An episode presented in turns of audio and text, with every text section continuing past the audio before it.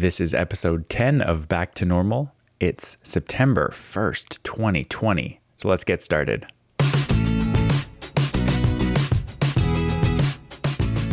Okay, we made it to double digits. This is episode 10. And as I kind of teased a little bit yesterday, uh, I'm going to, I, I, I think for now, um, I'm going to use every 10th episode as kind of a more personal episode, um, giving a little bit of backstory on myself, just to give some context for where I'm coming from, uh, in giving the other nine episodes in between. We'll see. We'll see how that frequency goes. Um, I'm realizing quickly doing a daily episode, um, just how how fast things count up. And though I have no shortage of material for future episodes, um, I'm actually starting to flesh out some future ones as we speak um, over the last couple of days.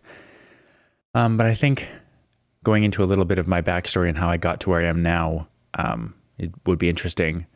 And uh, so we're going to take that opportunity with this nice round number to do that for the first time here.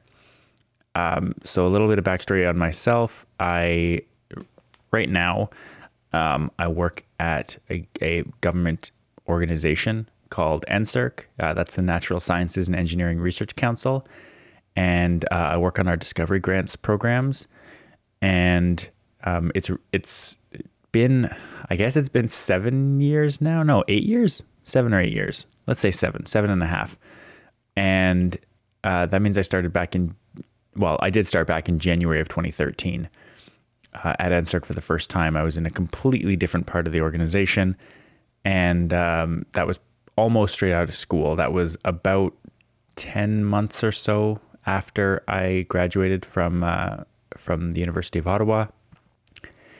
Now, because of the way my brain works, I tend to have very few memories of things that happened in not the recent past, but like after 10 years or so, my memory is just like if I if I'm not using that information, it is gone. And so I have I have vague memories of what I have done before that, but like most of my lived experiences, the memories that I have from day to day are coming from my time since I started at NSERC. Um, so I'll, I'll I'll go right to the beginning now and then tell you kind of in in broad strokes how I got to where I am. So I was actually born in Ontario in Scarborough, um, but I moved with my family to Calgary um, when I was 24 days old. So I have obviously literally no memories of any of that.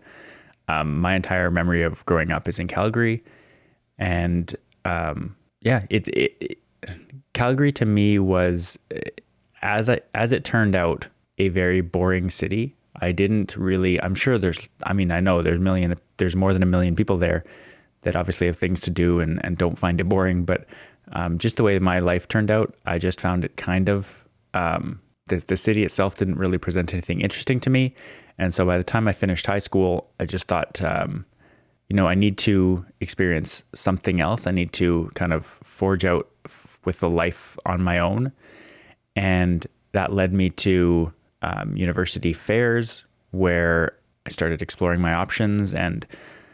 Um, two of the things, two of the places that I was uh, kind of looking at going that like seriously looking going were the University of Ottawa and then the University of Alberta in Edmonton.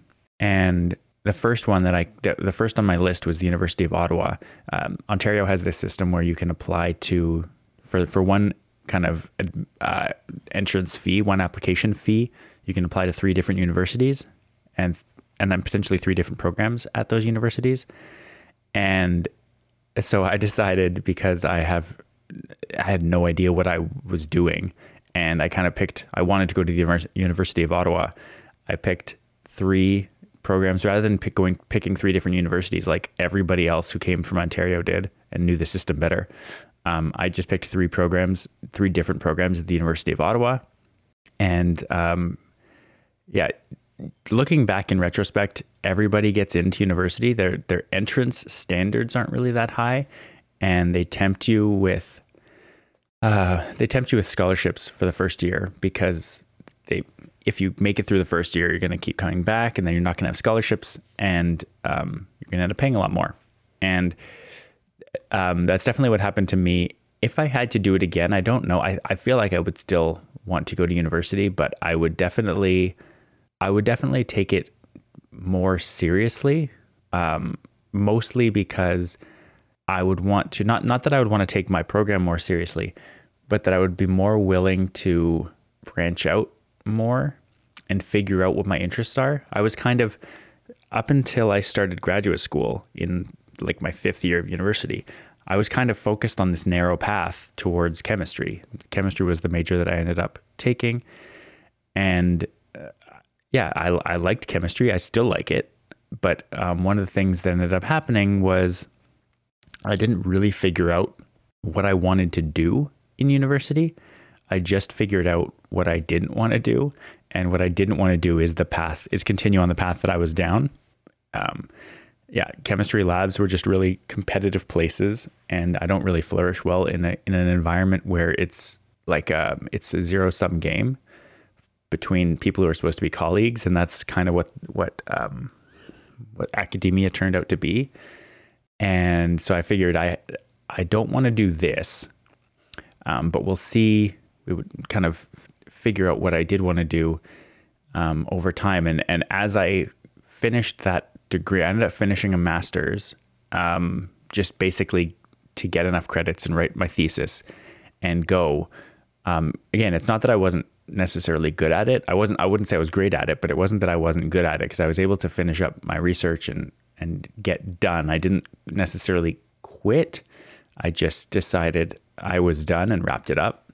Um, but I did figure out that I really liked in the course of doing my university degree. I figured out that I really love technology, and one of the ways that I figured that out was because when you when you don't invest in something like 2006 is when I started university, and basically I figured out that um, my as 2006 rolled around, everybody basically had a laptop. Like to go to that was like one of the first few years that you really needed a laptop, or everyone started getting laptops at least when they went to school. And my laptops that I had through university were lasting me like a year, maybe a year and a half but I really liked certain aspects of them. And so I started building this list in my mind of things that I really loved about technology and things that I wanted to be in my next laptop and like ways that you can make a laptop last a really long time and and all of this. And came to realize that one of the things that I really, really love is figuring out technology and how it works and how like what the best possible technology um, is and how you can use it properly and all of that stuff. And so coming out of university, when I was still trying to figure that out, I um, I ended up working at a computer store, an electronics store called Canada Computers. Um, I worked there for about six months after I graduated. And that was mostly just, you know, it was a source of income and it was something that I really enjoyed. And I didn't necessarily love, I don't love the sales aspect of it. Like I wasn't, we had commissions, but I, I was never really a, a salesperson. I was more gaining experience and interest in learning about how the different pieces of technology work, applying what I did know to figure out and learn more and, and I ended up my like I said, because I didn't really like the sales thing, I was learning a lot and I was helping people that came into the store figure out what they needed. But um, I ended up basically carving out a niche for myself, not as a salesperson, but as a merchandiser. So, kind of orga- organizing the store, figuring out where things could go to best be able to visualize um, where they where they are and where they go.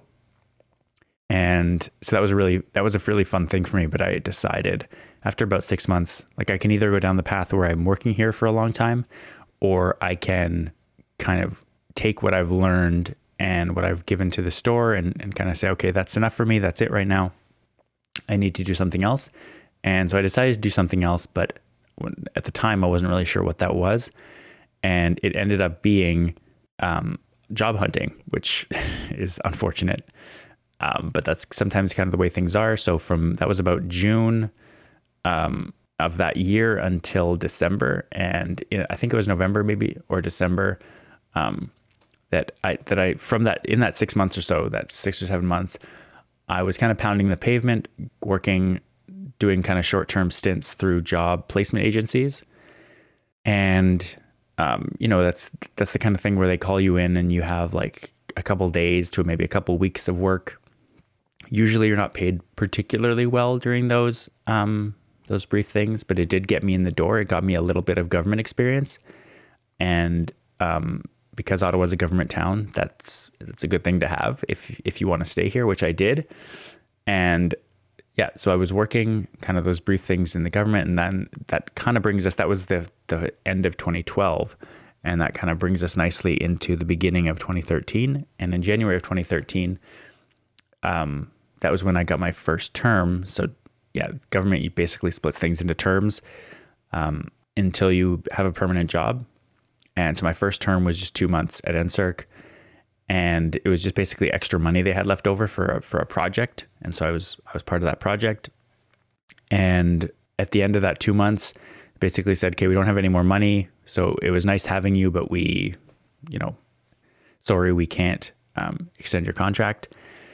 And but I think in that two months, word got around that, you know, I was. as much as the government really likes talented people, and and there are a lot of talented people I work with, sometimes what what you need in the government is like a body to fill a chair. And as it turned out, so after that was that was the end of March was the end of my term. Um, by the beginning of May, so after about a month of of unemployment for me, um, I was contacted by a different team at NSERC, and they needed somebody because their program assistant was leaving to go to a different um, a different part of NSERC, and um, so they they offered me another term, and this was rather than being a special project, this um, position was one that continued. Like it was it was a program assistant. So it was you're running a program on an ongoing basis. And what i've learned now is that if you have a job like that unless you royally screw everything up you can keep it. Like they're just going to keep you there. Um, eventually, you have to compete for that job to get to get in permanently. Like you could just keep renewing and renewing and renewing um, until they force you to compete, which is usually I think about a year, eighteen months, maybe if you really stretch it. Um, but for me, rather than doing that, I ended up not. Um, I I did that job fine, but um, a couple of the people there weren't my favorite, and so rather than sticking around in this job that was, I think, kind of too easy for me. I ended up going back to the original team. I ended up, um, they had another special project that I could work on. So I went back to the original team that I'd worked for. And um, again, because it was a special project, that money ran out as well. And um, so at that point, I spent about four months working at Department of National Defense just as a technical writer. Um, that gave me a bunch of skills with Word and um, you know, formatting documents, which was a really, really useful skill to have and something I still use to this day to make all of our documents at NSERC look uh, look nice. And so I really appreciate having those skills. Um, so when I was brought back, so I said, like I said, I worked about four months at DND and then came back to NSERC through another third team um, that, you know, kind of through the grapevine, you hear about people who who were good at NSERC. Again, sometimes you need a warm body in a chair. So um, they brought me back in and ended up working about a year for that team before um, going to the team, similar spot to the team where I am now. And um, yeah, it's it's been a long journey with several different jobs at NSERC, but I've I've really settled into where I am now, which is a really nice niche for me of um, a spot where I get to do a lot of programming, right now because we're in lockdown and everyone's having to uh, not lockdown i guess anymore. Right now we're in um, work from home permanently for the time being. And so we're having to figure out ways to deliver on our programs which include usually in-person competitions bringing people in. So we're having to figure out ways to run that competition in the winter without having anybody here which means a lot of learning for a lot of people. But for me it's mostly applying the knowledge that i already have to be able to figure out solutions. So i'm kind of on the forefront of that, um, the group figuring that out, which is a really fun experience for me because it's kind of what I've been doing my whole life, just applied to my professional life. And yeah, so that's basically where I am now. Um, I've been spending the last three or four months figuring out how we're going to do this competition. And uh, yeah, we're at the normal length of an episode now, and I feel like we're at a pretty good spot. That was, um, we covered the notes that I wanted to do for this first one. Um, so in future personal episodes, I'll, I'll talk a little bit more of myself and more about what I do at NSERC, but I think that's a pretty good introduction. So I'm going to leave it there for now. Um, really hope you enjoyed that episode, getting to know me a little better. Um, And uh, I guess we'll talk to you tomorrow in the next one. All right. Bye.